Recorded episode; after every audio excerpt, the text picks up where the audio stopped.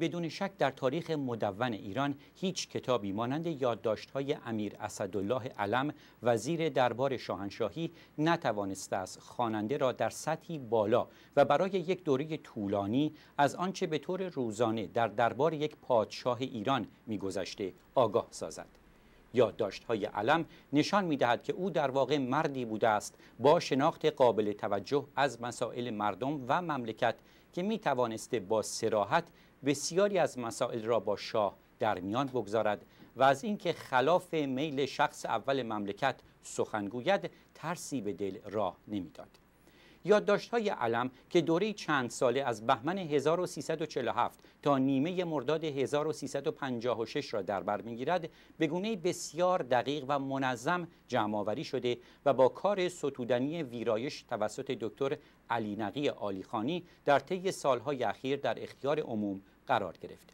جلد ششم و آخر این کتاب دو هفته پیش توسط انتشارات آیبکس در ایالت مریلند آمریکا منتشر شد. یادداشت‌های علم بدون شک مرجعی مهم برای کلیه کسانی است که می‌خواهند به نحوی با طرز تفکر محمد رضا شاه پهلوی در سالهای پیش از انقلاب آشنا شوند. به راستی شاه چگونه رهبری بود؟ آیا برای مردم و کشورش دلسوز بود؟ آیا طالب پیشرفت مملکت بود؟ و آیا آنطور که منتقدینش می‌گویند رهبری دست نشانده خارجی ها بود و یا آنکه خارجی ها از او کسب نظر می‌کردند؟ دکتر آلیخانی در مقدمه جلد ششم می نویسد شاه هر گونه تظاهر به مذهب را زیر سر مارکسیست های اسلامی و روس ها و علم بخشی از آن را حمق و تعصب می شمرد. چیزی که شاه نادیده می انگاشت تعارض میان سیاست اجتماعی روی هم رفته مترقی او و کاهش روزافزون هر گونه آزادی سیاسی بود شاه از یک سو از ته دل به پیشرفت‌های اجتماعی مانند آزادی زنان و گسترش آموزش و پشتیبانی از حقوق کارگران و دهقانان پایبند بود و از سوی دیگر آمادگی نداشت به چنین جامعه پویایی حقی برای اظهار نظر در امور کشور بدهد. این روش امکان تشکیل آزادانه حزب و انجمنهای سیاسی و اجتماعی و یا برپایی مطبوعات مستقل و اظهار عقیده آزاد را از میان برد و تنها صحنه ای که برای گرد همایی و گفتگوی مسائل اجتماعی با معنای زمینی سیاسی باقی ماند یا مسجد بود و یا نشست های شعر و ادب در انجمنهای فرهنگی. بسیاری از روشنفکران و دگراندیشان راه مسجد را نه به آهنگ نیایش بلکه برای دیدار و گفتگو با همفکران خود در پیش گرفتند. ناگفته نماند که رابطه بسیاری از روحانیون با شاه کم و بیش خوب بود و به هر حال اکثریت آنان قصد ستیز و برانداختن نظام موجود را نداشتند. در درون کشور علاوه بر چندین گروه چپ و میانه رو برخی از محافل مذهبی مخالف فعال شده بودند. ولی شاه خطری از این سو احساس نمی کرد و نیازی به نرمش و توجه به خواستهای آنان نمی‌دید.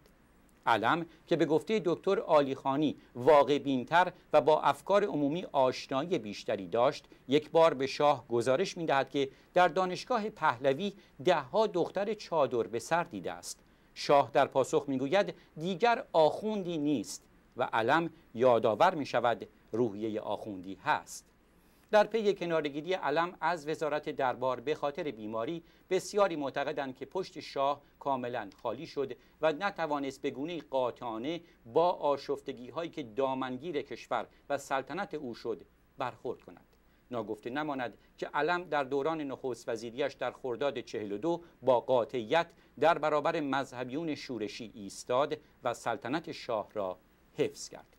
امشب همراه با دکتر آلیخانی وزیر پیشین اقتصاد و رئیس پیشین دانشگاه تهران نگاهی خواهیم داشت به بخشهایی از آخرین جلد کتاب یادداشت‌های علم در برگیرنده وقایع سالهای 1355 و 1356 دکتر آلیخانی سلام و خوش آمدید به برنامه میزگردی با شما. تشکر می‌کنم. من هم به نوبه خودم به همه بینندگان سلام می‌کنم و خوشحالم که با همین صحبت رو داشته باشیم. دکتر آلی خانی در ابتدا بفرمایید در مورد سابقه کتاب یادداشت های علم ممکنه کسیانی ندونن که این کتاب چگونه این یادداشت ها به دست شما افتاد و شما کار ویرایش اون رو بر عهده گرفتید؟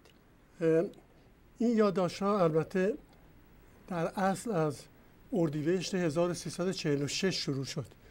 ولی ما جلد اولی که من ویرایش کردم مربوط به ماهای آخر 1347 به دلیل اینکه قسمت های اول یادداشت های علم در اختیارمون نبود و در بانکی که در سوئیس اینها رو نگه داشتن این بخش اول وجود نداشت.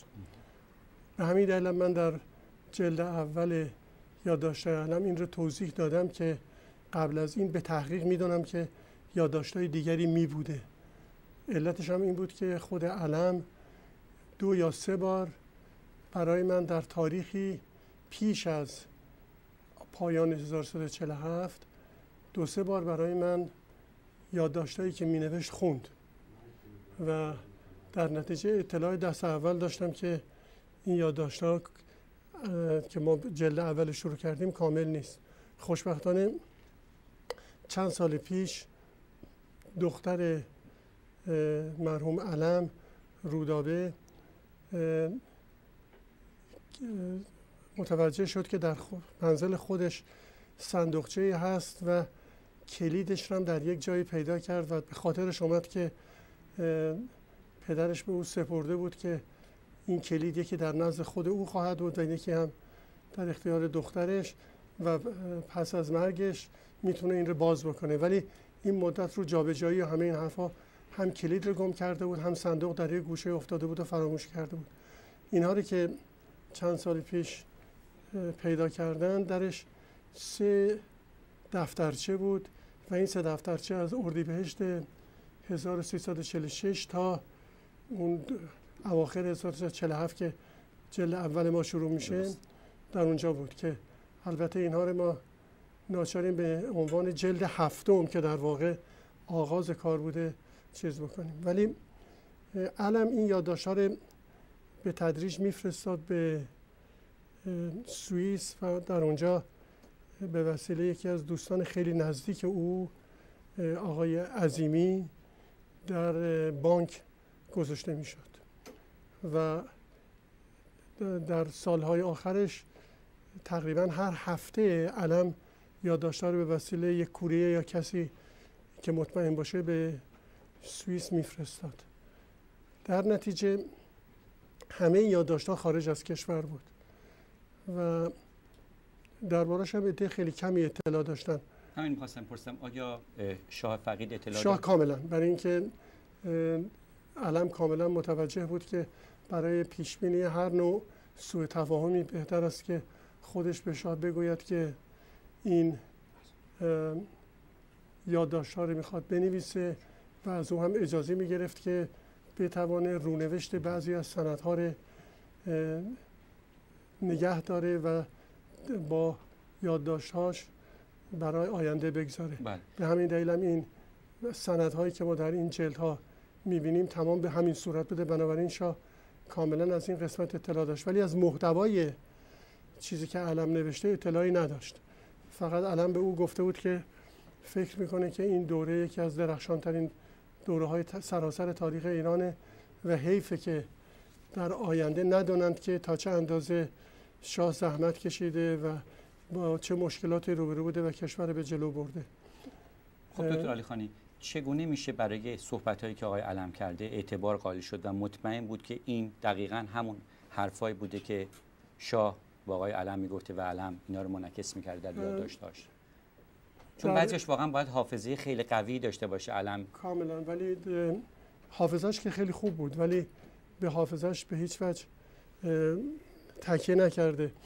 من در این ورقه هایی که در پرونده این یادداشت وجود داره بارها دیدم که در یادداشتی که به طور خلاصه رؤوس مطالبی که میبایست خودش به شاه بگه بوده که اینها رو گزارش صبح, صبح که به شاه می‌داده در حاشیه همون به طور خیلی مختصر و تلگرافی حرفای شاه رو نوشته. بله. بعد وقتی که می اومد منزل در آخر شب بر اساس اون چیزهایی که در اون یادداشت بود ورمی داشت نقل می‌کرد. بنابراین ممکنه که جمله به جمله به همون صورت نبوده باشه ولی دقیقا محتوا همونه.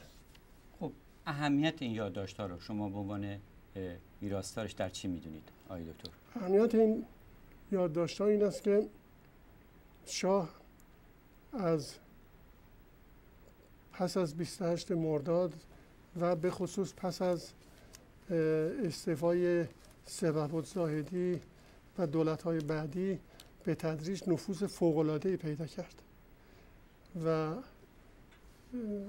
با بالا رفتن قیمت نفتم شاه نفوذ خودش را بیشتر کرد و از او به عنوان یه عاملی برای اینکه توجیه بکنه که او بوده که باعث این موفقیت ها شده و بنابراین حق داره که اختیارات بیشتری داشته باشه استفاده کرد. و در نتیجه بسیار مهمه که انسان از نظر تاریخی بدونه که این مرد که بیش از هر کسی در سرنوشت کشورش موثر بود روز رو به چه صورتی میگذرونده چگونه فکر می‌کرده با چه مسائلی روبرو می‌شده و چه راههایی برای اون در نظر می‌گرفته. و تنها کسی که می‌توانسته این کار بکنه علم بوده که هر روز او نه فقط اول وقت به عنوان وزیر دربار می‌داده و گزارش های کارش میاده بلکه در روز چندین بار اینها با هم تلفنی صحبت می‌کردن همدیگر می‌دیدن. بله. بسیاری اوقات نهار یا شام باز با هم بودن. و هیچ کس به اندازه علم شاهد تحولات فکری شاه و واکنش او در برابر مسائل مختلف نبوده. خب دکتر آلی خانی یکی از صحبت هایی که همیشه در مورد شاه میشه می‌گویند که شاه رهبری بود که به خصوص در اواخر سلطنتش از خارجی ها رهنمون می‌گرفت. ولی با مراجعه به کتاب علم می‌بینیم که شاه در واقع کسی بوده که از کشورهای خارج می آمدن و از اون رهنمون می گرفتن می‌خوام به یکی دو مورد اشاره کنم و بعد شما نظرتون رو بیان کنید. سوم فروردین 1355 می‌گوید اصری نلسون راکفلر وارد شد. معاون آقای فورد رئیس جمهور وقت. شاهنشاه به او خیر مقدم گفتند و فرمودند ما دوستانمان را نگاه می‌داریم. بعد راجع به روابط ایران و آمریکا صحبت فرمودند که در اوج خود است.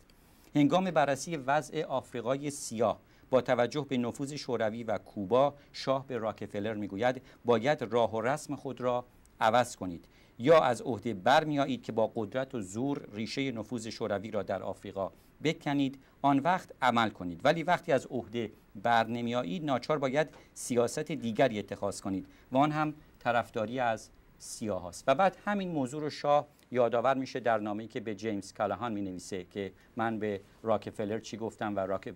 آقای کالهان پاسخ می‌داد که باید منتظر باشیم ببینیم آمریکایی ها چگونه این رو اجرا می‌کنن بعد یک مراسله دیگه ای بوده پنج اردیبهشت 1355 آقای علم در کتاب نوشتن سر آنتونی پارسونز سفیر انگلیس. کسی که می‌گویند در ایام انقلاب همراه با سالیوان مرتب به کاخ نیاوران می‌رفته.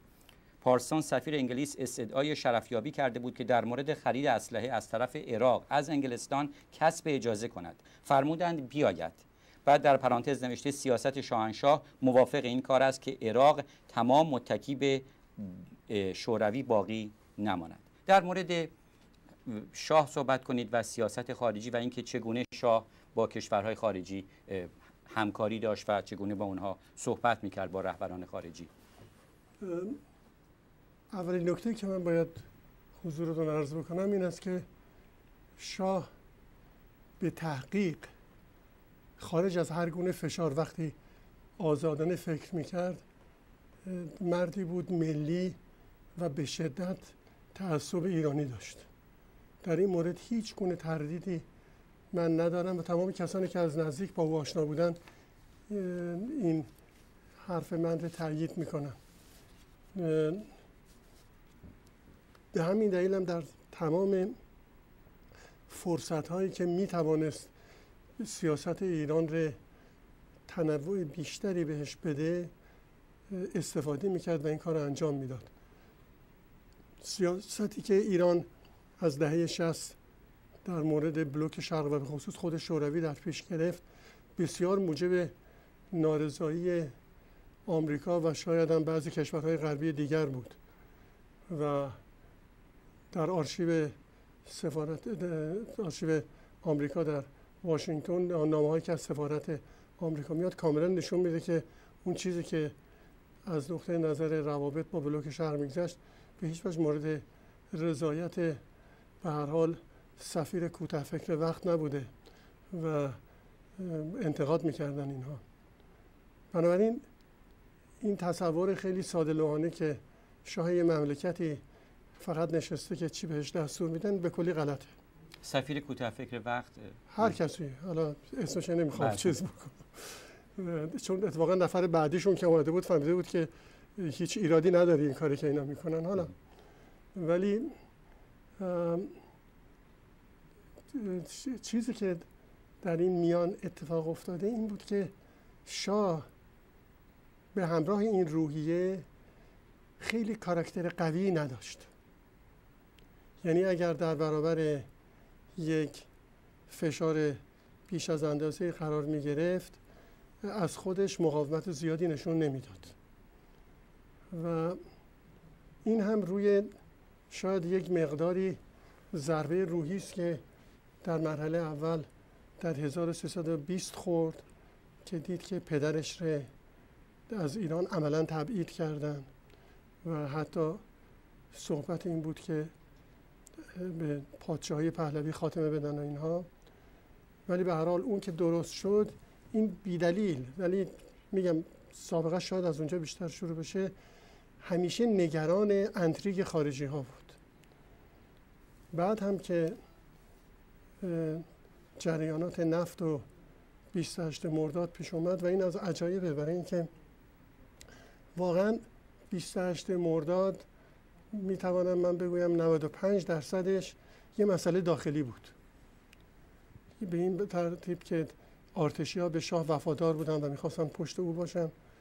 و طبقه متوسط شهرنشین مملکت هم وحشت زده شده بود از لجان گسیختگی دست چپی هایی که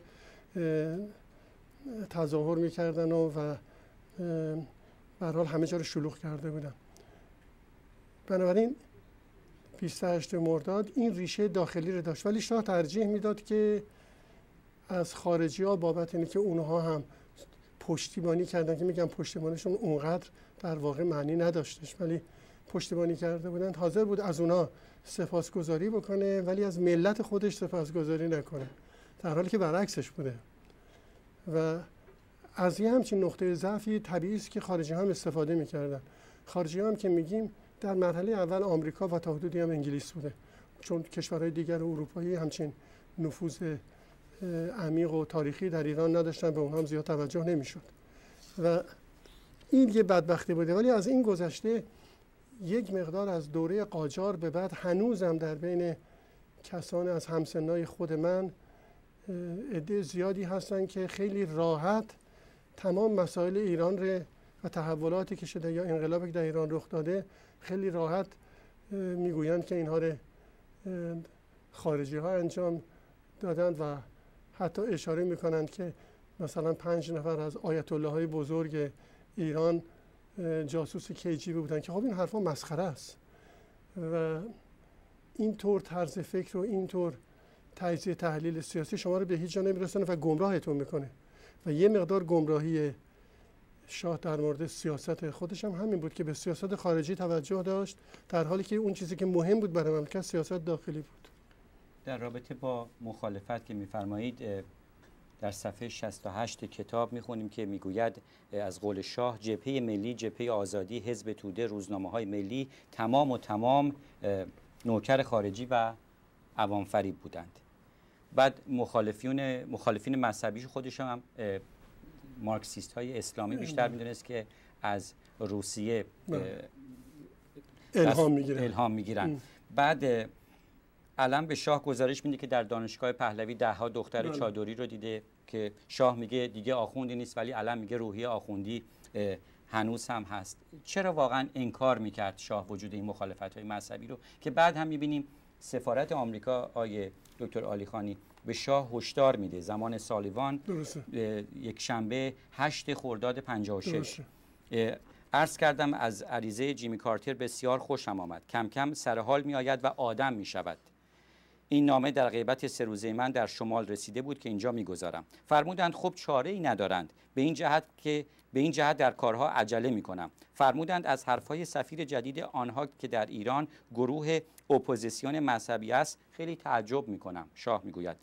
آیا مارکسیست های اسلامی را می‌گوید؟ اینها که کمونیست هستند. عرض کردم خیر چنان که مکرر عرض کردم به طور قطع اینها با آخوندها در ارتباط هستند. هر قدرت بزرگی که به یک صورتی می‌خواهد انگشتی در کار ما داشته باشد آنچه سابقا انگلیسی ها می‌کردن حالا آمریکایی ها می‌کنند و مقداری هم روس ها کاملا این نمونه اون چیزی است که در اون زمان اتفاق افتاد و شاه تمام توجهش به سیاست خارجی بود. در مورد سیاست داخلی برای خودش یک چیزی رو روشن کرده بود و اونم این است که دهقانا راضی هستن. شهرنشینان و صاحبان صنایع راضی هستن و غیره. و بنابراین و کشور هم داره روز به روز میره جلو بنابراین جایی برای شکایت ندارن. و اگر کسی شکایت می‌کنه یا کچ فکره یا آلت دست خارجی ها باز دو مرتبه برمیگشت به همون مسئله اول. و این اصلا باور نکردنیه برای اینکه با اینکه چندین بار شاه متوجه شد که در داخلم یک خبری هست و باید به یک صورتی به خواستای مردم توجه بکنه ولی باز یادش می‌رفت. باز دو مرتبه همون شروع می‌شد.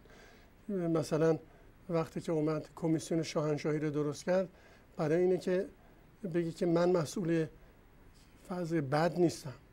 ولی البته اگه وضع خوبی وجود داشت اون فقط او بود کس دیگه ای نبود. و اومد کمیسیون شاهنشاهی که اصلا برعکس رژیم رو ضعیفتر و متزلزلتر کرد اون رو ایجاد کرد. بنابراین تا آخر اطلاع نداشت. من از چند نفری که در همون ماهای اول انقلاب یعنی در شهریور و مهر سال 1357 حضور علازاد رفته بودن دست اول من این شنیدم که شاه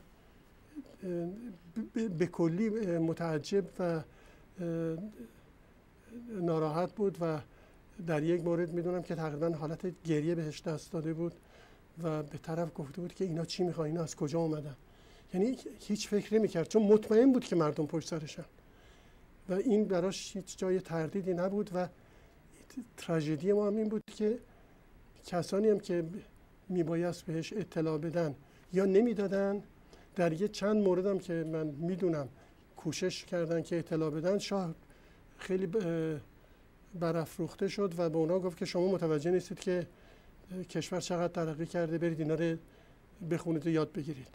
آیا می توان گفت آقای دکتر علی خانی که علم پرجرأت ترین سیاست مرد بود در اون دوران که می‌تونست این حرفا رو با شاه در میون بذاره؟ می‌تونست بزنه ولی خود علم هم در دهه 60 نه فقط اون موقعی که خودش نخست وزیر بود بلکه سالهای بعدش هم که مدتی کار رسمی یعنی رئیس دانشگاه پهلوی بود و بعدش هم وزیر دربار شد در دهه 60 با شاه خیلی راحتتر می‌شد صحبت کرد و در دهه 70 بله. هنوز قیمت نفت بالا نرفته بود. این نفت یکی از بلاهای نه فقط اقتصاد بلکه سیاست ایران هم بوده هنوز هم هست. هنوز هم این برنامه های عوام فریبانه ای که انجام میدن و پول مملکت رو واقعا هدر می‌کنن برای اینه که این پول دارن فکرم می‌کنن که این ابدیه و باهاش می‌تونن هر کاری رو بکنن و, و به خصوص امکان عوام فریبی بهشون میده. شاه واقعا از موقعی که این درآمد نفت رفت بالا اصلا تصور می‌کرد که این فقط خودش بوده که این کار کرده هیچ دلیل دیگری نمی‌تونه وجود داشته باشه. خب ولی نمی‌شدن بهش یادآور کسی که خب آقا کویت و ابوظبی و عربستان سعودی هم دارن اونا مدیون کی هستن؟ و ولی در دهه 60 می‌شد باهاش خیلی راحت صحبت کرد. من یک مرتبه در همون دهه هفتاد که خودم دیگه کار خصوصی می‌کردم با علم صحبت می‌کردم و یه موردی رو یادم نیست چی بود که بهش گفتم که باید به این چیزا توجه کرد و این خیلی وخیمه و اینطوری نمی‌تونه ادامه پیدا بکنه. و چرا شما اینا رو به شاه نمیگید؟ برگشت من گفتش که این شاه عینا به همین صورت. این جملهش بود. گفت فلانی این شاه اون شاهی که تو میشناختی نیست. به عبارت دیگر خود علم هم با توجه به اینکه اونقدر به شاه نزدیک بود با توجه به اینکه از همه اونا خودش مسئولتر می‌دونست برای اینکه به شاه حقایق به اون صورتی که خودش بله. می‌دید. بگه او هم دیگه اون جرأت دهه شست نداشت. آقای دکتر آلی خانی در کتاب یادداشت علم به خیلی از نقاط قوت و ضعف شاه خواننده پی می‌بره. بعضیا معتقدند که انتشار این کتاب آب در هاون هیئت حاکمه فعلی در ایران ریختن بوده و کمک کرده به اونها که بیان و نقطه ضعف شاه رو بیشتر به رخ مردم بکشن. هنوز بعد از 28 9 سال می‌بینیم که آقای خامنه‌ای و بقیه رهبرای کشور همش در نطخاشون اشاراتی گریزهایی می‌زنن به دوران پهلوی. در این مورد نظرتون چی آیا آب به هاون آخوندها ریختن بوده؟ ابدا. به خاطر اینکه یک مردم ایران حق دارند و میبایست تاریخ خودشون رو بدونن. تا احیانا اشتباهات گذشته رو تکرار نکنیم. از خودکامگی جلوگیری بکنیم. نگذاریم یک نفر به میل خودش سرنوشت کشور رو در دست بگیره چنان که متاسفانه الان هم شاهدش هستیم. و بنابراین واقعیت اون چیزی که به سر ما آمده دانستن از ضرورت هاست. ولی اینی که بگویند که این باعث میشه که از این بتوانند در نظام کنونی ایران استفاده بکنند من چندان مطمئن نیستم به خاطر اینکه این نظام تبلیغاتی که در مورد نظام گذشته کرده همراه با مقدار زیادی دروغ بوده. در اینجا شما با یک شاهی روبرو میشید که بارها این تو این صحبت ها یا اقدامات و دستوراتی که داده با یک آدم که تعصب ایرانی داره و میهن پرسته روبرو میشید. گفتم ممکنه که وقتی با فشار روبرو می‌شد عقب نشینی می‌کرد. ولی نزد خودش یک مردی میهن پرستی بود و در هر موردی هم که توانسته بود که از حقوق ایران دفاع بکنه کوتاهی از این کار نکرد. گرفتاری شاه این نبود که میهن پرست نبود. خیلی از این کسانی که امروز سرکار هستن میهن پرستر بود. من در این تردید ندارم. بله. ولی چیزی که وجود داشت امکان مشارکت به بقیه نمی‌داد که با حقایق درست روبرو بشه. و این اون نقطه ضعف ما بود. ما از نقطه نظر اجتماعی پیشرفتهایی که کرده بودیم نمونه بود. ایران تنها کشوری بود که آنچنان آبرویی برای خودش ایجاد کرده بود که اتباعش وقتی که می‌خواستن به اروپا برن تقریبا هیچ کشور اروپایی ویزا از ایران نمی‌خواست. و قرار بود ویزای آمریکا هم لغو بشه. تازه ویزای آمریکا هم اتوماتیک به هر کسی چهار ساله میادن درسته.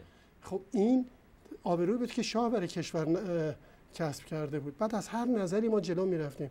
بر کدومی که از رهبرای امروز مثل او نارا ناراحت میشن که در مملکت تورم ایجاد شده رشته اقتصادی زیاد نیست.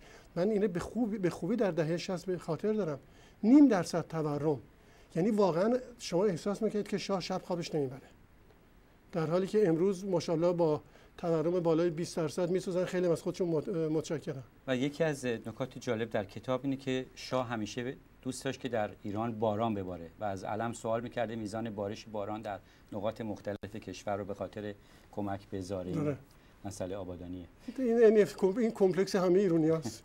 همه ایرانی ها وقتی بارون میاد خوشحال میشه ولی آقای دکتر عالیخانی اون موقع که ما در ایران بودیم اطلاعی نداشتیم از این علاقه اینن، شاه به بوده. آقای دکتر عالیخانی چندین ایمیل دریافت کردیم. یکی از اونها رو با شما در میون می‌ذارم. مهدی از کرج نوشته آیا یادداشت های علم چاپ ایران در نشر معین سانسور شده یا نه؟ اگر شده تا چه حدی؟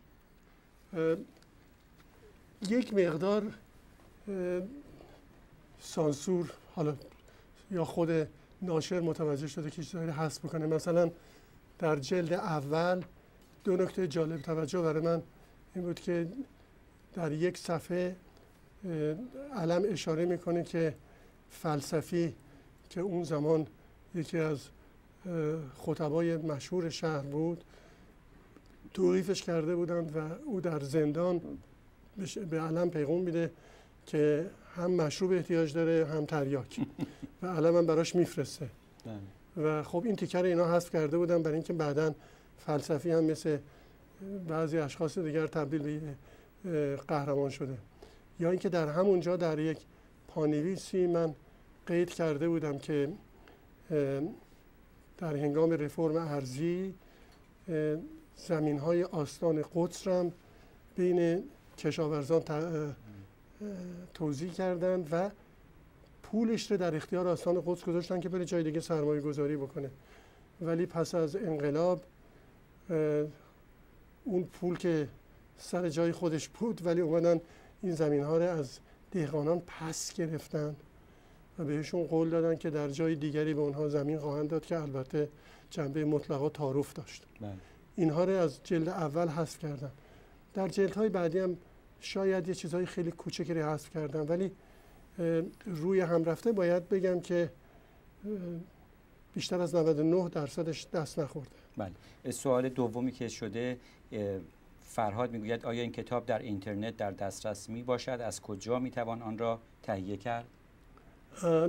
امیدوارم وقتی جلد هفتم تمام شد بتوانیم یه ترتیبی برای این بدیم که واقعا روی اینترنت هم بتوانند همه ایرانی ها به خصوص اونهایی که در داخل کشور بله. هستن از این استفاده بکنن.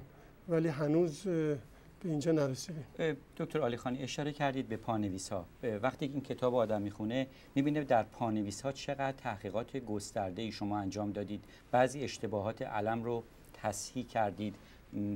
و مثلا فرض کنید در یکی از این پانویس ها می‌گویید شاه هرگز میانه خوبی با احمد قوام قوام السلطنه نداشت و همواره میکوشید. نقش بیگفتگوی او را در تخلیه ایران از نیروهای شوروی پس از جنگ جهانی دوم و آزاد شدن آذربایجان ناچیز بشمارد در نوشتن این پانویس ها چقدر آیا به شما کمک شد؟ چون بعضی ها واقعا باید اطلاعات خیلی گسترده شما داشته باشین که بتونید همه این نکات رو بازگو بفرمایید در پانویس. فکر کنم پانویس خودش کتاب میشه گاهی ادعای دانش گسترده نمی کنم ولی تا اونجا که تونستم به عقلم رسیده دقت کردم و احیانا به سندهای مختلفی در آمریکا و انگلیس مراجعه کردم. از این گذشته با کسانی که دستن در کار بودم بودند من گاهی وقتی ساعت ها نشستم صحبت کردم شاید نتیجه تمام صحبت ها به صورت دو سطر باشه. فرض کنید با پروفسور عباس صفویان که پزشک معالج شاه بود و دوست من از زمان دانشجوی هر دو ما هست من چهار جلسه که هر جلسه یک تا دو ساعت بود فقط درباره بیماری شاه صحبت کردیم که همه اینها فقط به صورت چند سطر در اومده ولی تقریبا مطمئنم که اون چند سطر درسته. و همچنین فرض کنید با جمشید آموزگار یا با دکتر پرویز مینا یا با دوستم که در واشنگتن نجم آبادی و اشخاص دیگر. یعنی تقریبا هر کدوم از دستن, دستن در کارانی که میشناختم با اینی که خودم هم اطلاع داشتم راجع به اونها ولی با اونها هم دو مرتبه گرفتم نشستم. این مسائل دقیق بله. دقیق تر بهش توجه کردم و بعدم تا اونجایی که توانستم کتاب ها و سنت های مختلف با سعی کردم با دقت بخونم.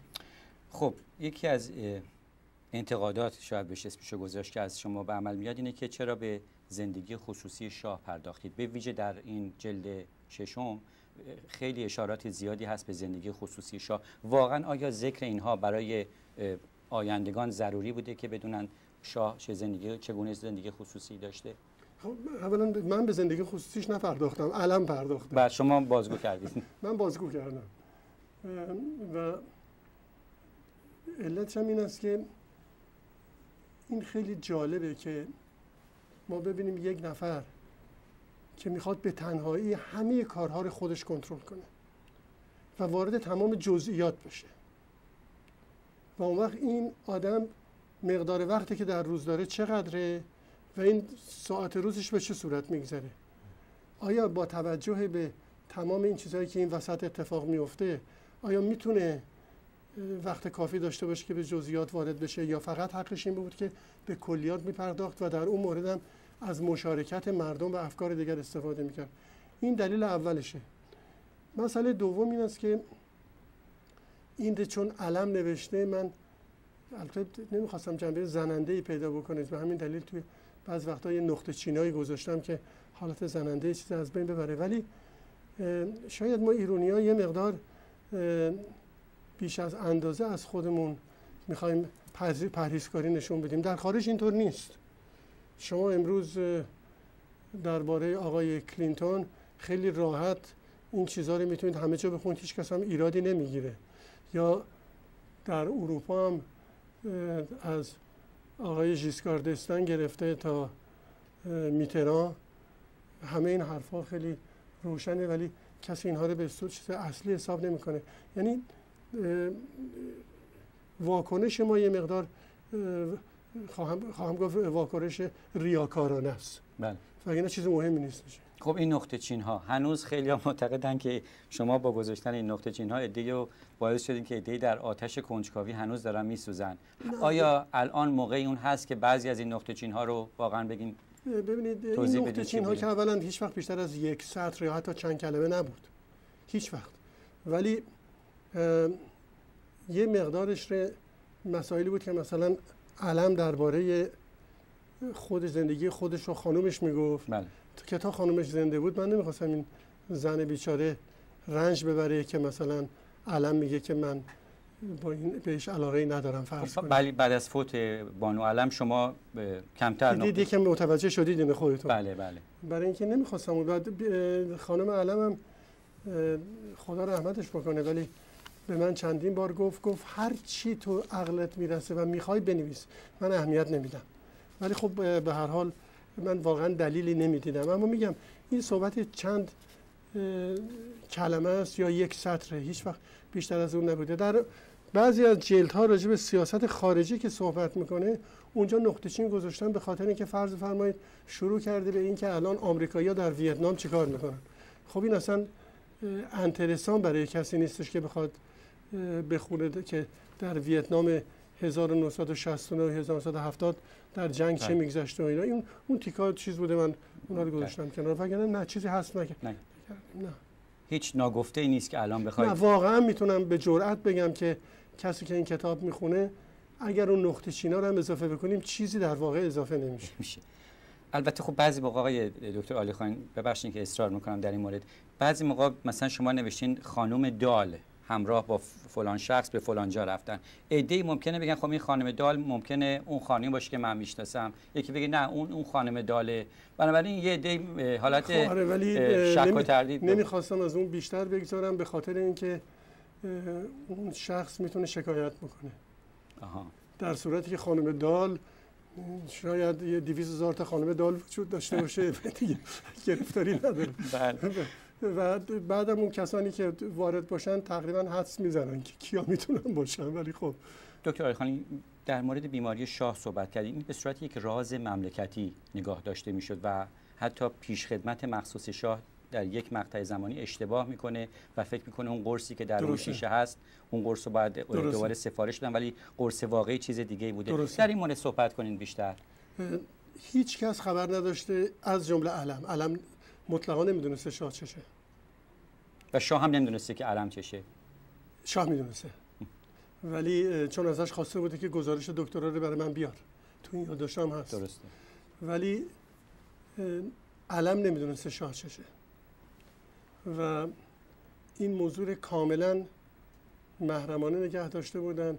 یعنی به این صورت که در مرحله اول عیادی متوجه میشه که خودش نمی‌دونه شاچشه ولی متوجهه که این یه بیماری داره که عیادی از اون سر در نمیاره. چون پزشکی مخصوصی شاه. که سواد خیلی کمی داشت. خیلی آدم بی سوادی بود ولی خب پزشک مخصوص شاه. و بعد می‌خوان یه دکتر دیگری بیاد. خب اون وقت پروفسور صفویان انتخاب می‌کنن که دکتر خیلی برجسته ایه بله. و او وقتی میاد می‌بینه متوجه میشه که امتحان آزمایشگاهی خیلی دقیق احتیاج داره و خیلی نگران میشه چون احساس می‌کنه که این چیز طبیعی نیست. کاملا. و بنابراین تصمیم می‌گیره با استادای خودش در فرانسه تماس بگیره که نقش اصلی پروفسور ژان برنار بازی می‌کرد که یکی از بزرگترین کارشناسای بیماری های خونی در جهان بود. برای اینکه بعضی از کارهای برنار ژان برنار شهرت جهانی داشت با او و بعدم پروفسور میلیز با اینا تماس می‌گیرن و یک چیز دستیار آزمایشگاهی داشت ژان برنار به نام فلاندرن و اونم همراه خودش میاره و اینها نمونه خون شاه همه چیزا رو می‌گیرن و می‌برن به پاریس و بعد صفویان رو به پاریس صدا می‌کنن و بهش میگن این همچین جریانیه بله. و مطلقا مطلقا به کسی نمیگن و ایادی هم گفته بوده که مبادا این رو به شاه بگید برای اینکه شاه آدم وسواسی اگر اینو بفهمه خیلی ناراحت میشه. تا دو سال اینو نمیگن تا سال تا موقعی که اولیا حضرت می‌رفتن به اسپنز موقع برگشتن در پاریس قرار میشه که اونجا برن با صفوی و ژان برنار میلیز اونجا حضور اولیا حضرت و بهش بگن. و اولیا حضرت هم این راز رو پلوی خودش نگه داشت و خیلی هم اون دکترهای فرانسوی تحت تاثیر قرار گرفته بودن. برای اینکه وقتی همه توضیح داده بودن گویا اولیا حضرت که اشک از سرازیر میشه و بعد معذرت خواهی می‌کنه و پاک می‌کنه و میگه نه فراموش کنید من از این به بعد به حرفای شما توجه می‌کنم و هیچ اتفاقی نیفتاده و مطمئن باشید به کسی میگیم و حتما می‌دونیم به کسی نگفته. بله. تا موقعی که اون ماهای آخر مثل اینکه شاه متوجه شد که بهش راست نگفته ماهای انقلاب. بله. که دواش هم مرتب نمی‌خورد بهش گفته بودن این و صفویان به من می‌گفت اگر اون دواره به صورت مداوم و مرتب خورده بود و اتفاقی این وسط ها نیفتاده بود احتمالا سالهای بیشتری زندگی می‌کرد. بله. خب یکی از ایراداتی که به شاه وارد می‌شد این زیاده روی های اعضای خاندان سلطنت بود. خواهران برادران و خیلی از در خیلی جاها می‌خونیم که شاه هم ناراحت بود از این وجود این زیاده خواهی. در گوشه ای از کتاب یادداشت های علم 15 مرداد 55 به علم می‌گوید اینها هیچ فکر مرا نمی کنند هر کس به فکر خیش است قافل از اینکه اگر وضع من درست نباشد اینها هیچند واقعا اعضای خاندان سلطنت چه نقشی داشتن در این نارضایی های اون یکی دو سال آخر. کم. اطرافیان شاه بیشتر بودن. یعنی یا آدمایی فرض کنید مثل امیر هوشنگ دولو یا چند نفر دیگه که چون زنده هستن اسمی نمی‌خوام ببرم. بله. اینها بسیار اثر منفی بیشتری داشتن. و پولایی هم که اونا می ساختن هیچ قابل مقایسه با چیزهای اعضای خاندان سلطنت هم کار بیرویه ممکن بود بعضیشون بله. درخواست کنن. همشون نه. بعضیشون درخواست می‌کردن ولی اون شاه خیلی عجیبه. راحتتر می‌تونست جلوی اونها رو بگیره یا به علم بگه به فلانی نامه بنویس. علم هم نامه بنویسه که یه کمی اونها از یاد رویاشون بکاهند. ولی راجع به دوربری های دیگر خودش هیچ وقت چیزی نکرده. و این از عجایب یکیشون عیادی. ولی هیچ وقت اقدامی به عمل نمیاره تا اون ماهای آخر که بله. اون اعضای خاندان سلطنت از هر گونه معامله من می‌کنه. خب ببینید همه اینا یه کارهای سطحی و چیز بود دیگه. اگر یه کشوری روی مقررات و قانون پیش بره بله. و اعضای خاندان سلطنت چیکار می‌تونستن بکنن؟ اگر ما قانون داشتیم تو کشور. این گرفتاری ما گرفتاری نداشتن نهاد درست حسابی بود. یعنی نهادهایی که رضاشاه درست کرد پوستش درست کرد که باید حالا بهش محتوایی می‌دادیم. ما نه فقط محتوایی به اون ندادیم پوسته هم از بین بردیم. یعنی شما اومدید جلوی وزارت دادگستری سازمان بازرسی شاهنشاهی درست کردید. نهاد موازی. نهاد موازی که اون بی آبرو بکنید بدون اینکه این بتونه کاری انجام بده.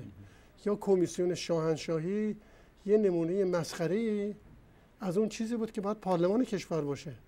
بعد اون وقت اونجا می از وزیر بدخ یک سوالاتی می‌کردن که مطلقا بی رفت بود. بله.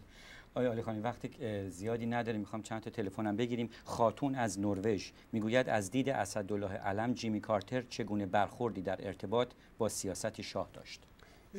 اینها هم علم هم شاه اینها همه طرفدار جمهوری خواه بودن و از کارتر به خاطر صحبت در مورد حقوق بشر و اینها خوششون نمی اومد ولی در عمل وقتی که ونس اومد به ایران متوجه شدن که با یه آدمای خیلی معقولی روبرو هستن و خود کارتر هم که اون شب نوئل معروف در ایران گذروند خیلی هم رابطه خوبی داشت. ببینید این افسانه ای که ما درست کردیم که انقلاب ایران به خاطر کارتر بوده این رو باید بگذاریم کنار فراموش کنیم. اونها هیچ نقشی نداشتن هر اتفاقی افتاده مسئولش خودمون بودیم ولا غیر بله. آقای آلی خانی آیا شما فکر می‌کنید که اجتماع ایران به طور کلی در سالهای پنجاه آمادگی برای یک دموکراسی را داشت؟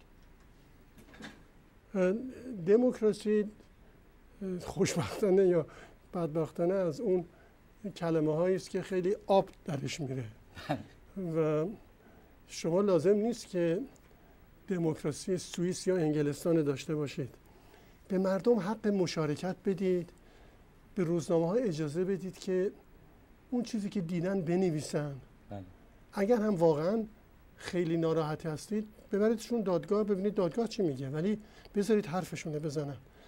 به هر حال راه میافتاد. یعنی بگم تا اون شرایط ایران اولا ما امکان دموکراسی داشتیم. به چه دلیل؟ هندوستان می‌تونه داشته باشه ولی ایرانی که طبقه تحصیل کردش و درصد باسوادش خیلی بیشتر از هندوستان بود نمی‌تونه داشته باشه. این که حرف نشد.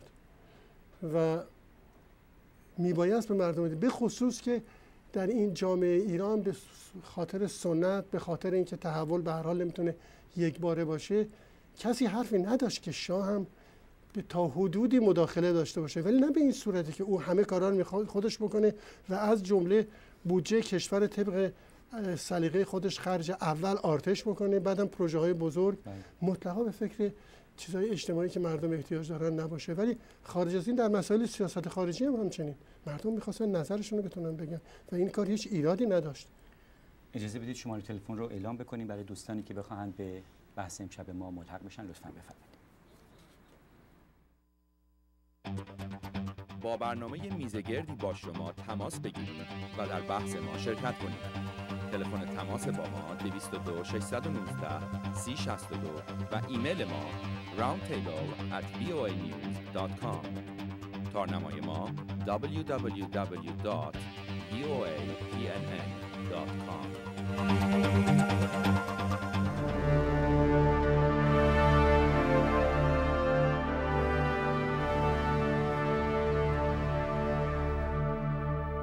میزگردی با شما را از واشنگتن ملاحظه می‌کنید. دکتر علی خانی دوم مرداد 1356 علم نامه به شاه می نویسه موقعی که در بستر بیماری بوده در سوئیس در مزمون در فرانسه. از مشکلات داخلی میگه نارضایی ها قطع برق و سر به سر گذاشتن بی جهت مردم با مردم. اشاره که گفتن نارضایی ایجاد می‌کنن برای مردم. بعد تاکید می‌کنه که اجرای کار به دست این بدبخت ها یا معتمدین یا قفلتکاران نمی شود و باز وقت کشور و شاهنشاه مرا تلف می‌کنن این کار یک برنامه و تیم حسابی ولی البته کوچک و موقتی می‌خواهد تا کار را به سامان برساند. منظور علم کی بوده؟ از این تیم کوچک که علم هویدا قبول نداشت. و معتقد بود که باید یه آدمایی بیان که کارشون رو جدی بگیرن. و این هم این اختلافی هم که علم و هویدا داشتن تقریبا از آغاز وزارت دربار بله. علم شروع شده بود و بنابراین او مطلقا چیز قبول نداشت بعدش هم که دولت عوض شد باز علم نگران بود این مال کدوم تاریخ بود؟ تاریخ دوم مرداد 1356 56 موقعی است که دیگه هویدا هم سر کار نبود. دوازده روز قبل از اینکه علم استفا, استفا بده بله. دیگه این تقریبا تمام اون گروه اون زمان با با دکتر آموزگار که نخست بعدی بود چیز خاصی نداشت. ولی در واقع با اون اکیپی که اون ده 15 سال سر کار بودن به اونا ایراد داشت. بله. تلفنی رو از تهران می‌گیریم. سلام تهران بفرمایید. سلام آقا. درود بر شما. بفرمایید. آقای فروزی سلام درود حالتون خوبه قربان. ممنون بفرمایید. می‌خواستم آقای دکتر آقای فلسفی. آقای فلسفی که یکی از به اصطلاح مردم نصف یعنی 80 درصد بازاری یعنی تمام بازاری تهران مرید ایشان بودن. به ایشان تقریبا 30 درصد 40 درصد این به این انقلاب کمک می‌کرد. یعنی ایشون که مشروب و تریاک خورده این واقعا حقیقت داره. آقای از آقای علم اینو واقعا به صراحت این حقیقت داشته؟ دکتر علی خانی. بله حقیقت داشته و ایشان هم تنها روحانی نبوده که یا به تریاک رو می آورده یا به مشروب. بنابراین جای تعجبی نداره و ببینید باید ما عادت بکنیم با واقعیات روبرو بشیم و حقایق رو بپذیریم. به هیچ وجه این اشاره که علم کرده معنیش نیستش که 99 درصد روحانیون چنین کارهایی رو 100 درصد می‌تونه آدم اطمینان داشته باشه نمی‌کردن. ولی اگر یکیشون بکرده و گفته این نباید باعث ممکن آدم متاسف بشه ولی نمیشه منکرش شد. تلفن دیگری رو از تهران می‌گیریم. سلام تهران بفرمایید. درود بر آقای فرهودی و مهمان عزیز عزیزتان علی نقی عالی خانی. ممنون. بنده یه سوالی می‌خواستم از جناب عالی خانی بپرسم. این هم اینه که ایشون تو همه زمینه ها صحبت کردم منتها دو تا زمینه رو متاسفانه من فکر می‌کنم که از خاطرشون فراموش شده یا چطور که صحبت نکردم. یکی این که می‌خواستم در مورد انقلاب سفید که در قلقم اشایر فارس در ایران اتفاق افتاد. یکی دو این مورد صحبت بکنم که چرا اشایر فارس رو قلقم کردن. یکی هم می‌خواستم بگم که به چه دلیل جناب علم این همه پول و ثروت رو به پای حزب جمهوری خواه آمریکا ریخت و در انتخاب ریچارد نیکسون دوست عزیز خود به ریاست جمهوری جمهوری ایفای نقش نمود. خیلی ممنون. خداحافظ شما. ممنونیم از شما. در مورد شورشی که در 1341 و دو در فارس اتفاق افتاد بیشتر تحریک خود خانها بود و یعنی که اعضای ایل در این مورد هیچ نظر خاصی نداشتن و چه بسا که همین اصلاحات اجتماعی به مقدار هنگفتی به نفع خود اونها تمام شد. مسئله مهم فقط این بود که تا پیش از این زمان هر بار که این خانها شورش می‌کردند خیالشون راحت بود که هر جنایتی هم بکنن سرانجام اونها رو خواهند بخشید باز برمیگردن سر کارشون و احیانا در تهران هم می‌تونن خیلی به گمان خودشون با افتخار و تکبر راه برن. علم کاری که کرد به این جریان خاتمه داد. یعنی وقتی که این چند نفر دستگیر کردن که تا شب آخر میخندیدن چون فکر می‌کردن ممکن نیست اونها رو اعدام بکنن. فقط هم فشار علم بود بله. که اینها میبایست اعدام بشن. و مسئله اشایر برای یک بار و همیشه تموم کرد. و شما در نظر بگیرید که ما پشت سر اون مثلا در منطقه بوی رحمت و ممسنی کارخانه های قند درست کردیم و به تدریج تعدادی از این اشایر تبدیل کردیم به کشاورزایی که بیان اونجا کار کنن یا کارگر کارخانه بشن. و امروز هم شنیدم که مثلا یاسوچ که مرکز بوی رحمت هست تبدیل به یه شهری شده و آدمایی که اونجا زندگی می‌کنن شاید خیلی هاشون تعلق به همون اشایر داشته باشن ولی به کلی اون زندگی رو فراموش کردن. آقای دکتر آلی آیا از اینکه اموال علم به خصوص در بیرجند چه, اتفاقی براشون افتاد اطلاعی در دست هست. یک ایمیل داشتیم می‌گویند که علم در وصیت نامه که داشته کل اموال خودشان را وقف آستان رضوی نموده. این درسته؟ نه. علم تمام املاکی که خودش در بیرجن داشت به اضافه یک مقداری که او در واقع متولیش بود ولی برای تمام خانواده خرج می‌شد. بله. اینها رو تمام در اختیار مدرسه عالی امیر شوکت الملک علم که بعدا تبدیل به دانشگاه بیرجند شد گذاشت. بنابراین هدف علم این بود که تمام اینها وقف بشه برای دانشگاه امروز بیرجند بله. آخرین تلفن رو از تهران می‌گیریم. سلی تهران بفرمایید لطفا. درود بر شما. ممنون. بفرمایید قربان. الو درود بر شما. بفرمایید قربان. ممنون خدمتتون عرض کنم که جناب آقای فرهودی من یه نکته رو می‌خواستم خدمتتون عرض کنم. اون این که جناب خیلی متاسفانه این تلفن قطع شد. در صفحه 542 می‌گوید این یادداشت ها دیگر تمام می شود زیرا که بدون زیارت شاهنشاه من مطلبی نیست و نخواهد بود که بنویسم. جز آن که بنویسم امروز و فردا حالم چگونه بوده است و یا اخبار دنیا را بنویسم که در روزنامه های جهان خواهیم دید. آیا واقعا شاه برای علم ارزش قائل بود بعد از اینکه علم خیلی. اولا شاه واقعا با علم خیلی با صبر و مدارا رفتار کرد. چون علم در شش ماه پایان وزارتش تقریبا هیچ کاری دیگه نمی‌تونست انجام بده. بله. ولی شاه با همه اینها تحمل می‌کرد. و بعدم متوجه بود که حالش وخیم شده. آنچنان که خب بعد از اینکه این آخرین یادداشت رو نوشته هفتش ماه بعدش درگذشت. بله.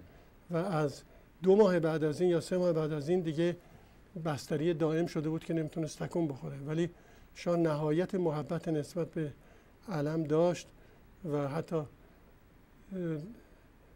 علم خودش بر من تعریف کرد که یه جایی هست بین راه بیرجند به کرمان به چیز سیستان و اونجا او فکر می‌کنه که آب زیرزمینی اونجا هست و می‌خواد اونجا چاه بزنه و کشاورزی بکنه بله. چون خودش مهندس کشاورزی بود درسته. و شاه گفته بود که اگه خواستی این کارو بکنی من میگم هلیکوپترهای آرتش در اختیارت باشه منظورم اینه که شاه در نهایت محبت با او رفتار می‌کرد و نمونهش همین که وقتی علم درگذشت اعلامیه که وزارت دربار داد اصلا استثنایی بود. هیچ وقت راجع به هیچ کسی همچین اعلامیه داده نشده بود.